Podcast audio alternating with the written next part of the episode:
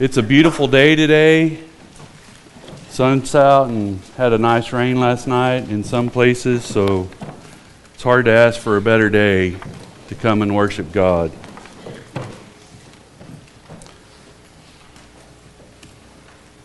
We're going to talk about something this morning that affects each one of us. Primarily, this, this lesson is directed at Christians as believing children of God. Forgiveness allows us access to God, but it doesn't prohibit us from having to deal with sin. You know, he's, God has given us a beautiful part of ourselves that the Bible refers to as the heart. It's important to God, and because it's important to God, it needs to be important to us. The heart is, is such a big deal that it actually tells people about you regardless of what you might say. Uh, there's a saying if you want to know what somebody believes, just watch how they live. Our words can differ from what our heart says. It's very good at responding to what the mind says. So if our mind happens to allow sin in our heart, then, the, then our heart's going to respond. In Romans, the sixth chapter, beginning at verse 12, it says, Let not sin therefore reign in your mortal body, that we should obey it in the lust thereof. Neither yield ye members as instruments of unrighteousness to sin, but yield yourselves to God, as those that are alive from the dead, and your members as instruments of righteousness in God. As a Christian, the scripture tells us once we obey the gospel, that our body is not our own, that we belong to Christ. And so, after forgiveness, we have the rest of our lives in a process called sanctification. The scripture refers to our forgiveness as justification, and it happens as soon as we're forgiven. But we spend all of our life being sanctified. And we have to be willing to yield ourselves unto God. We can't hold back. In Matthew, the 22nd chapter, in verse 37, Jesus said unto him, Thou shalt love the Lord thy God with all thy heart, with all thy soul, and with all, all of thy mind. This is the first and great commandment. So, when you think about your heart and how you love God and how we're told to love with all of our heart, is there a limit to how much you love God? You know, I think in dealing with one another, we typically tend to hold back a little bit. We've been taught by life that we need to be cautious, that we can be hurt, that people will take advantage of us, and so we try to reserve a little bit. But can you truly love God with all your heart? So we have a problem with sin in the world today. Being forgiven of sin doesn't mean that we no longer have to battle because we're all tempted. We'll read in a moment where Christ was tempted. Temptation is not the problem, sinning from the temptation is the problem. So I believe, and I'll speak for myself, that I can love God with all of my heart except where there's sin. I believe it's impossible to love God with that part of my heart that holds sin. God and sin do not mix. In James, the fourth chapter, in verse 8, it says, Draw nigh to God, and he will draw nigh to you. Cleanse your hands, ye sinners, and purify your hearts, ye double minded. What does that tell us? It tells us that we can try and mind the things of God, and we can also try to mind the things of the world or of sin. In Psalms, the fifth chapter, in verse 4, it says, For thou art not a God that has pleasure in wickedness, neither shall evil dwell with thee. God cannot abide to be in the presence of evil. We can read in Genesis, the third chapter, beginning at verse 22 And the Lord God said, Behold, the man is become as one of us to know good and evil. And now, lest he put forth his hand and take also of the tree of life and eat and live forever. Therefore, the Lord God sent him forth from the Garden of Eden to till the ground from whence he was taken.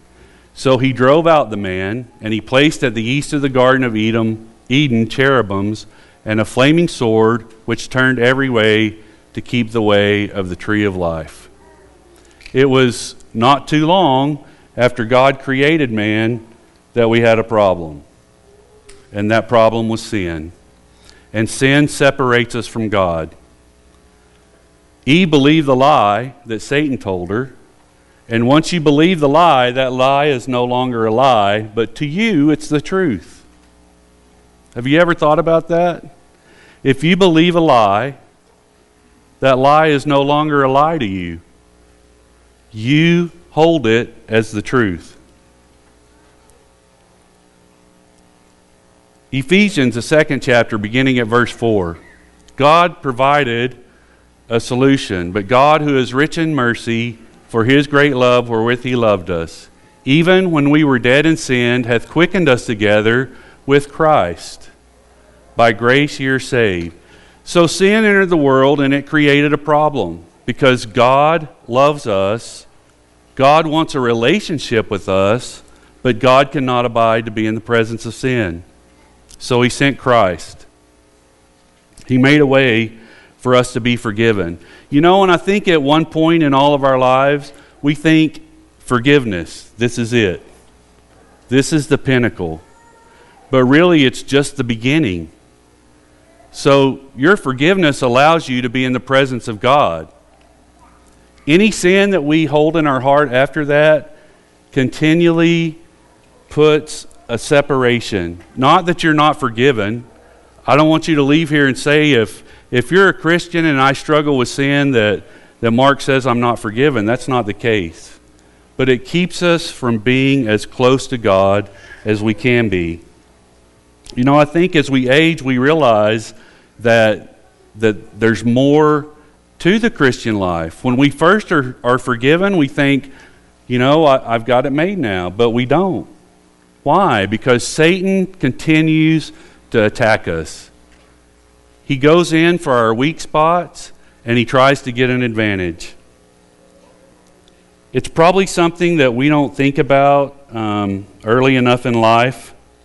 But if we, if we will focus on learning to love what God loves and to hate what God hates, would we not have the battle mostly ta- uh, tackled?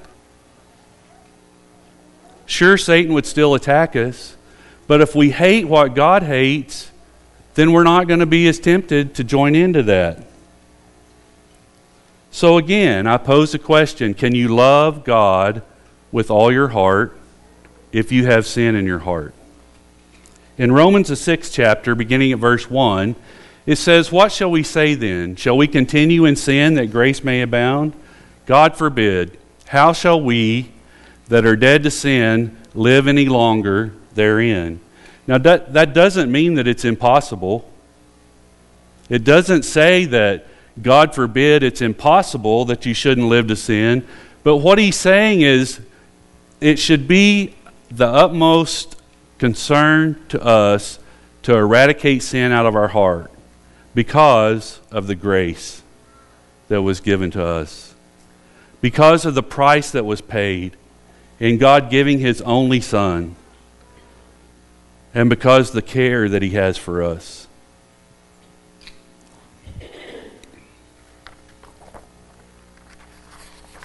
We have forgiveness. Shouldn't we be motivated more because of that forgiveness to put sin out of our lives instead of thinking our sins are forgiven so it really doesn't matter? We can do what we want to, we're forgiven anyway. That's not the attitude that Christ has. In John, the 14th chapter, in verse 15, Jesus said, If you love me, keep my commandments. That's pretty direct. But we know that we struggle with that because of our desires and our temptations. But he equates love with obedience. That's what the scripture says. If you love me, keep my commandments. So again, I'll ask you can you love God with all your heart if you're not able to keep all the commandments? Isaiah, the 64th chapter, and verse 6. But we are all as, un- as an unclean thing, and all our righteousness are as filthy rags. And we all do fade as a leaf, and our iniquities, like the wind, have taken us away. Of course, this is a, a prophecy of the children of Israel. They struggled all the time. They struggled all the time to stay with, with God, to follow God. Yes, their duties were outward and I don't even think it ever crossed their mind that it was actually commands of the heart that God had given them. They certainly it certainly didn't in the latter years of that dispensation. They were concerned about performance. But everything that we can do to be righteous is not good enough, not without Christ. Christ is our righteousness. But we need to strive to draw closer to God every day. In Jeremiah, the 17th chapter, and beginning at verse 9, this is a, a sober statement, really, of ourselves. The heart is deceitful above all things and desperately wicked. That pretty much lays it out where we're at. Who can know it? I, the Lord, search the heart. I try the reins, even to give every man according to his ways and according to the fruit of his doings. You know why it's difficult, well, impossible, and dangerous for us to judge someone else? Because we don't know their heart. This gives us an insight of how the heart can be. In Proverbs, the fourth chapter, in verse 23, it says, Keep thy heart with all diligence, for out of it are the issues of life. I just, I think if I would have taken this seriously sooner in my life, how it would have saved me from a lot of difficulties. Keep your heart with all diligence. We don't understand how that one thing that slips into our heart that's not from God will lead to two very quickly. And two will lead to three, and three will lead to four. And it just leads us in a spiral of sin. Sin is the enemy of the heart. And when we sin, we, like Eve, have rationalized or we just simply believe a lie and allow it in our hearts. And you know, it's very easy for me to hate the evil that may be in someone else's heart and not even see the evil that's in mine. It wasn't long ago that Brother Van talked about pride. All me. Doing what I want to do, being enticed with my lust, and drawn away. And we all have different lusts. Everyone's sin is not the same. But it's amazing how we all get attacked on our own level. In Romans, the 12th chapter, oh, I missed that slide. There we go. Romans, the 12th chapter, beginning at verse 1, it says, I beseech you, and be not conformed to this world, but be ye transformed by the renewing of your mind, that you may prove what is that good and acceptable and perfect will of God. This word here in verse uh, 2 of chapter 12, transformed. If you look at the root of the Greek word, that is metamorpho, metamorphosis. Those of you who have had any kind of course in biology know that that's when the caterpillar spins a cocoon, and he emerges as a butterfly. You know what that is? It's completely different.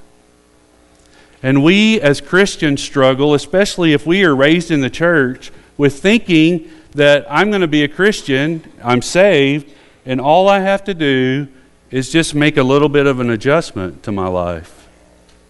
The scripture says it's a complete change. a complete change. That means we give up our heart to God. It's not ours any longer. That means that my desires are no longer centered around myself, but they're centered around Christ and what God would have us to do. It's very much a change from how we think. I do want to return back uh, to Psalms 97 and verse 9. I want to speak about how the Lord feels about sin that we approach so casually sometimes. Psalm 97 and 9 said, For thou, Lord, art high above the earth, for thou art exalted far above all gods. Ye that love the Lord hate evil. Now, I want you to think about this for a minute. I said a while ago that it was easy for me to hate your evil, not so easy to see mine. But the scripture says to hate evil, you that love the Lord. Do you? Do you ever cheer for somebody that gets revenge? And what does the scripture say about revenge? God says it's His. But when a man gets revenge, do you ever cheer him on and say, Attaboy? Have you ever thought about that hate being hating evil? How do you think riots get started? This has been a crazy time in our life. Riots get started because people love evil. People love joining in to make a statement, to make a point, completely against how God would say to handle difficulties in our lives. So, can you say that you hate evil? Do you ever side with evil? And I pose these questions not to say that, that I don't. I pose these questions because they're hard. They're hard to look at. And it, it really takes some looking at ourselves to see where our heart lies. Have you ever considered how Christ, in the form of a man, was able to live here sinlessly? And that's where I should have went right after this scripture. When we talked about transforming by the renewing of your mind. So let's pick back up here. Do you think Christ ever had to renew his mind? Or do you think he was in a constant state of renewal because he was the Son of God? Luke 5 and 16 says, And he withdrew himself into the wilderness and prayed. Why do you think he did that? Was it to offer God some sort of wisdom that he needed to know? Or was it for strength? This is not the only verse. We'll find verses in the scripture that say he went apart to pray, he went into the wilderness and prayed all night. I think that he approached this just the way that we should. We need to pray often to renew our minds. Luke 4 and verse 16 says, And he came to Nazareth where he had been brought up, and as his custom was. What does that tell you? That it was a habit? That he did it every week?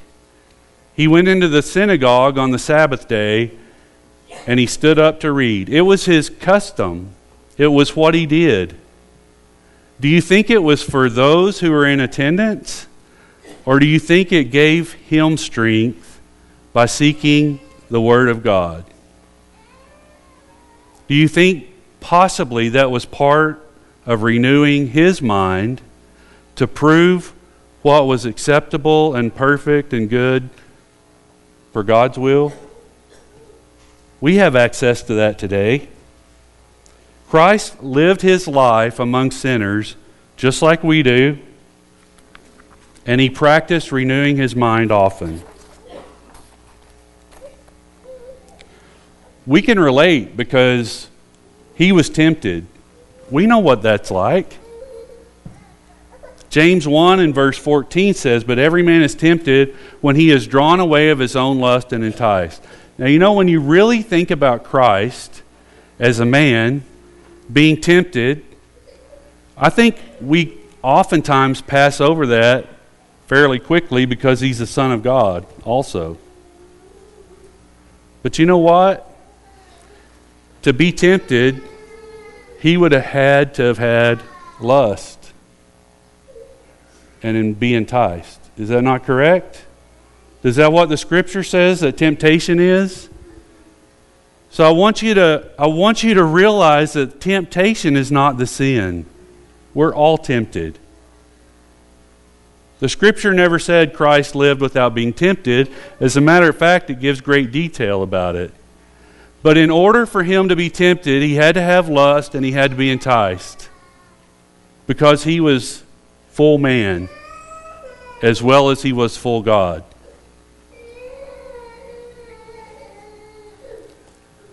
We're not going to read about this, but you can in your own time. The temptation of Jesus, found in Matthew, the fourth chapter, first 11 verses.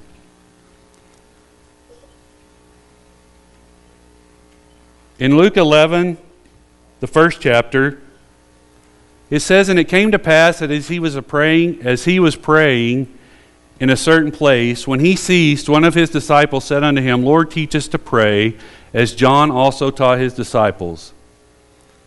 And when he, he said unto them, When you pray, say, Our Father which art in heaven, hallowed be thy name. Thy kingdom come, thy will be done, on earth as it is in heaven.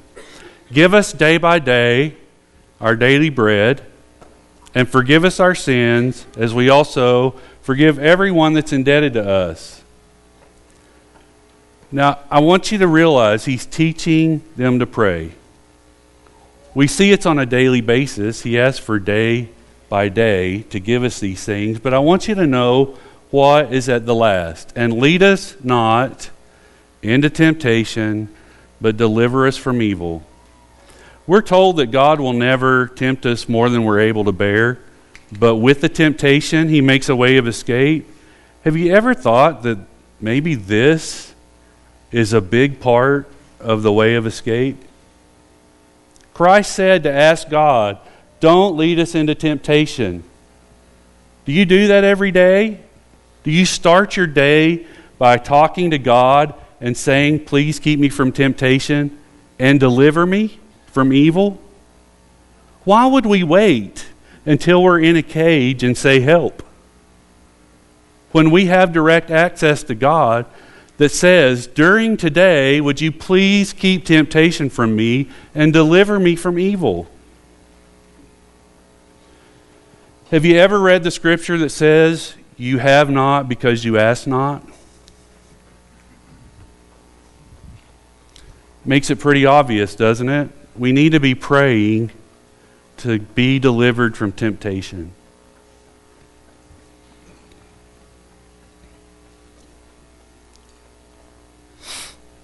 Hebrews, the fifth chapter, and verse 8 says, Though he were a son, yet learned he obedience by the things which he suffered.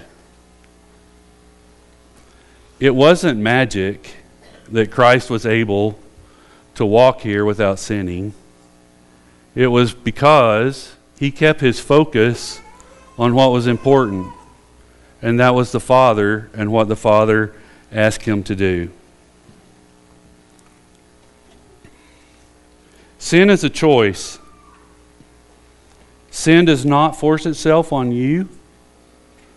It didn't force itself on Eve. I heard when I was a kid, um, well, the devil made me do it. You know, the devil doesn't have the power to make you do anything. He's very good at enticement.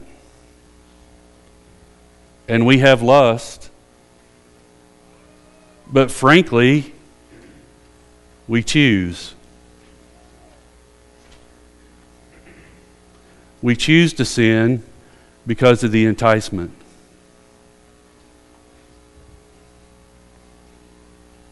Romans 6 and 16. Know ye not that to whom ye yield yourselves servants to obey, his servants you are to whom you obey, whether of sin unto death or of obedience unto righteousness. I think we make this a lot more complicated than it has to be sometimes. It's a choice. We can't lay it off on someone else. It's a choice because of our lust. Before we come, become servants of sin, have you ever heard the excuse or said it? I can handle that. Well, that's a lie. That's Satan's lie from the beginning. I can control it. Really? Now, I say that mockingly because I, I've said the very same thing. I can control it. No, we can't. We're weak. I can quit anytime. Most of the time, that statement is not followed by the truth, which says, I just choose not to right now. The truth is, we can't. We are servants to whom we obey. Now, I think the most profound statement for me a couple years ago was that freedom is not the absence of rules, but the presence of Christ. But how bad do we want to be away from the rules? We want to be our own people. We want to do our own things. We want to make our own decisions. And they all lead to death. Because really, when we're doing that, we're serving sin. Do you find yourself in the situation today that you struggle repetitively with something that you wish you didn't do? It's not uncommon. It's hard to admit, and it's hard to really say that, yes, that's in my heart. So, what can we do to get our hearts right? In Hebrews, the 11th chapter, beginning at verse 24, it says, By faith, Moses, when he was come to years, refused to be called the son of Pharaoh's daughter choosing rather to suffer affliction with the people of God than to enjoy the pleasures of sin for a season, esteeming the reproach of Christ greater than the riches or than the greater riches than the treasures in Egypt. For he had respect unto the recompense of reward. Do you know what the reward is for you? To make the choice? to eradicate sin out of your life, it's a closer walk with your Father. But you know what? It's also a choice. And the scripture teaches us here that Moses made the choice. And he knew. He had it made. He had it made. He was living in Pharaoh's house. he was his grandson. But he knew the recompense of the reward, and he chose to suffer so he could get that reward. What is in your heart this morning? I want you to think a little bit. What's in your heart this morning that God hates? For us to love God, for us to love what God loves, we can't have what God hates in our heart.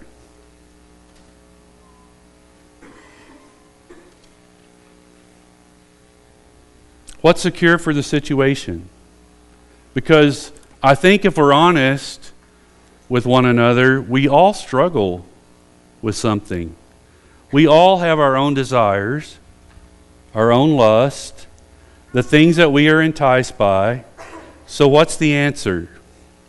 2 Timothy, the third chapter, and verse 16, it says, All scripture is given by inspiration of God and is profitable for doctrine, for reproof, for, recre- for correction, for instruction in righteousness, that the man of God may be perfect, thoroughly furnished unto all good works. This is the answer. Scripture's the answer. It's always the answer. The world may tell you that it's something else, and they will tell you that frequently.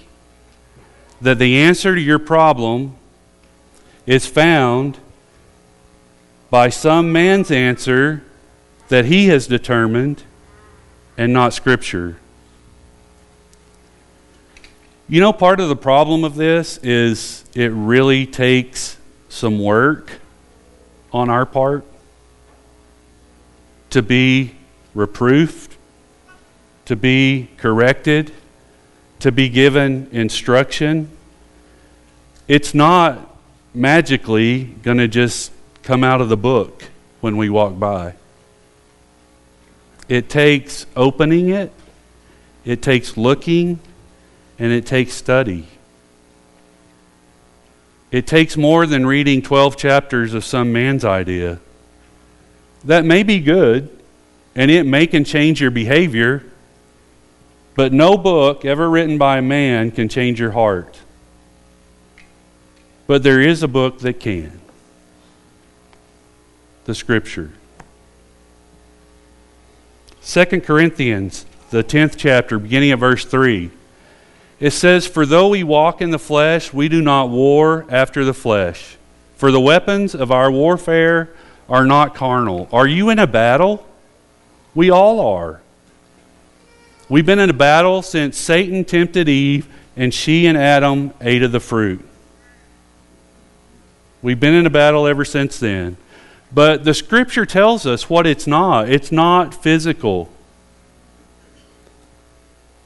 There are physical acts because of the spiritual aspect of sin, but the war is not physical.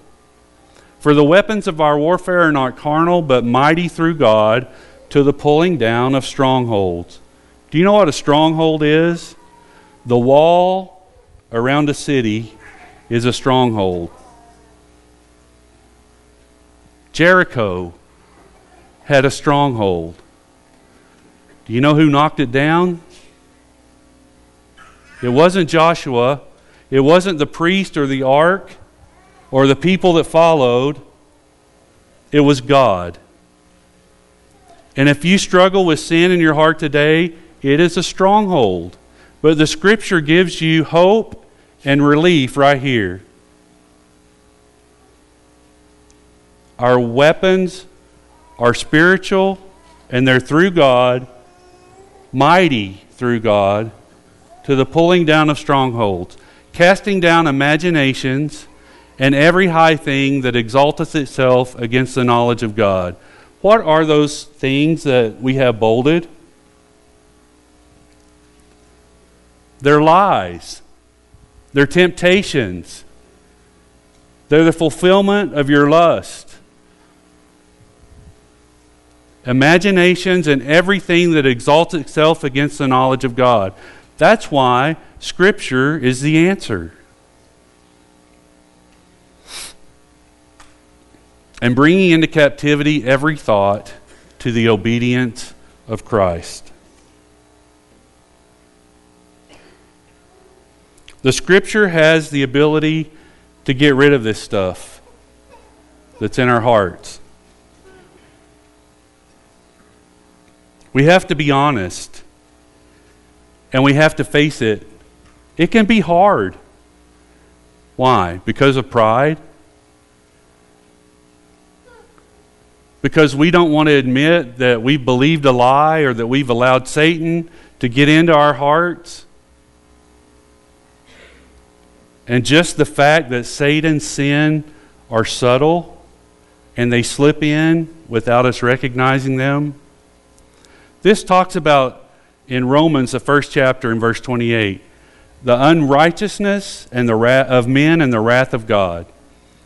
It says, and even as they did not like to retain God in their knowledge, God gave them over to a reprobate mind to do those things which are not convenient. Being filled with all unrighteousness, fornication, wickedness, covetousness, maliciousness, full of envy, murder, debate, deceit, malignity, whisperers, backbiters, haters of God, despiteful, proud, boasters, inventors of evil things, disobedient to parents, without understanding, covenant breakers, without natural affection, implacable, unmerciful. The reason these things are in bold type is because these are the minor things that we sometimes allow in our hearts. Do you ever debate? You ever covet something that somebody else has? You ever gossip about anybody? Do you have pride in your heart? Do you ever talk about someone behind their back? Are you ever disobedient to your parents? Do you ever lack understanding because we expect this to just filter into our heads and we don't work at it? You ever break an agreement with someone? Do you ever lack love for your family members? And have you ever been unmerciful to someone? Now, I left out the list, but you know the ones above this talk about people who have left the natural use of men, of women, men that are, are become homosexuals, women who perform sexual acts in religion, because those things are astonishing, are they not? They grab our attention. But these other things might have a place in our heart. And that's why Scripture's hard. Because if we see it, we can't run from it.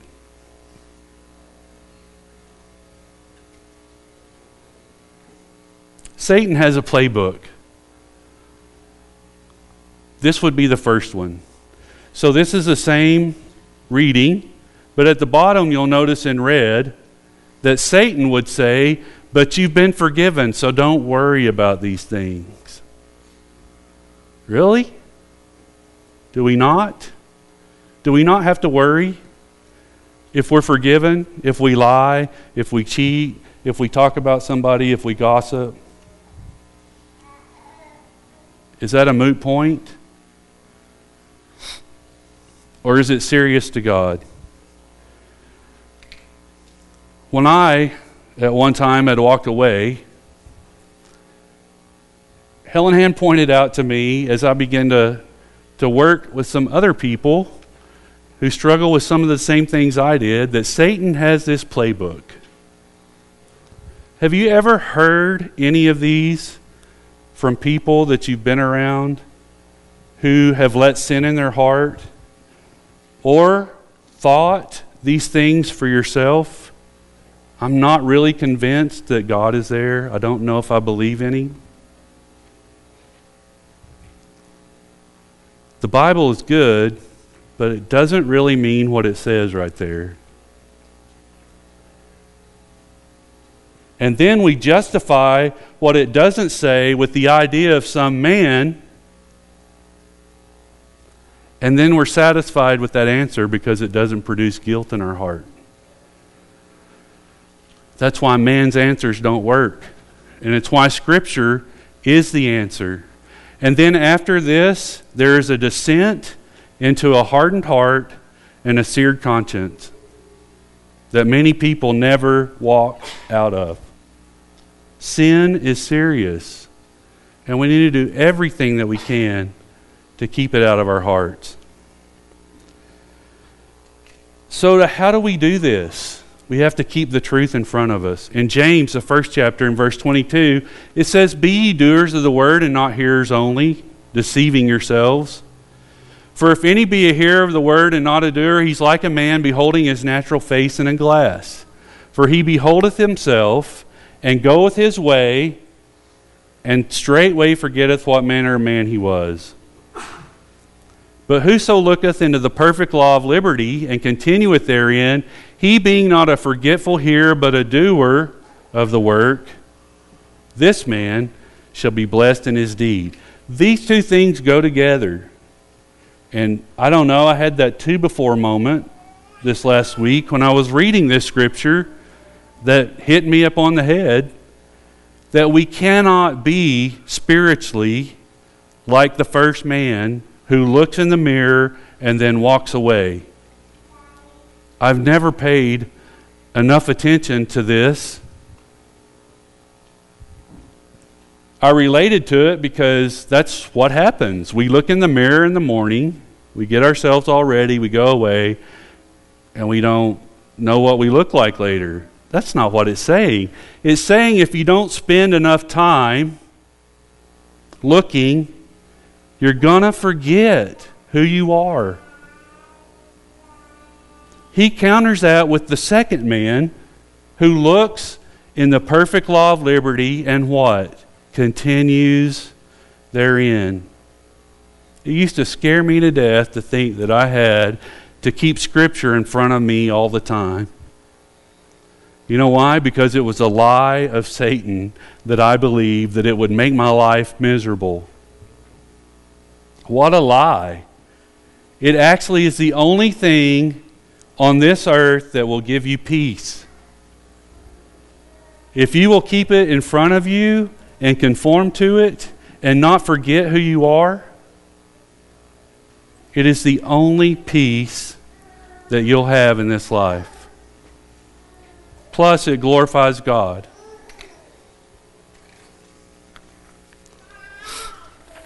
We cannot allow, allow ourselves to play the victim.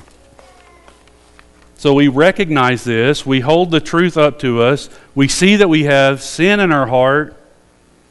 We can't say, well, it's only there because this happened, or it's only there because this person did this we have to look at it from a spiritual perspective. In Hebrews, the 12th chapter, in verse 5, it says, And have ye, and ye have forgotten the exhortation which speaketh unto you as unto children, My son, despise not thou the chastening of the Lord, nor faint when you are rebuked of him. For whom the Lord loveth, he chasteneth and scourgeth every son whom he receiveth. If ye endure the chastening, God dealeth with you as with sons. Is that not what we want? Do we want to be called the sons of God and the daughters of God? Do you want to have that relationship with Him? If you say yes, you can't do it without this. And you have to recognize that your struggles and your pain, especially standing up for the truth, is not something to pity. You can't pity yourself over it because it's God chastening you. Parents, would you let your kids just run out of the building unobserved, unattended, and go into the highway without some sort of punishment? Would you do something to try to prevent that from happening? Some serious education? And do you think your kids enjoy it? But do you know what's best for them?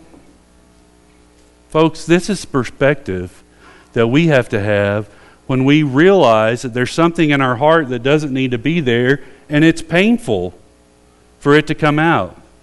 But we have to hold it against the truth.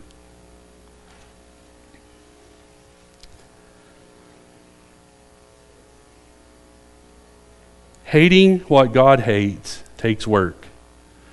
1 Timothy, the fourth chapter, verse 6 If thou put the brethren in remembrance of these things, thou shalt be a good minister of Jesus Christ, nourished up in the words of faith and of good doctrine, whereunto thou hast attained. But refuse old wives' fables and exercise thyself rather to godliness. For bodily exercise profiteth little, but godliness is profitable unto all things, having the promise of life that now is and of that which is to come. We all understand about bodily exercise. We hate it for the most part. We know we need to do it for our physical health, but we don't like it. Here's you a good reason not to.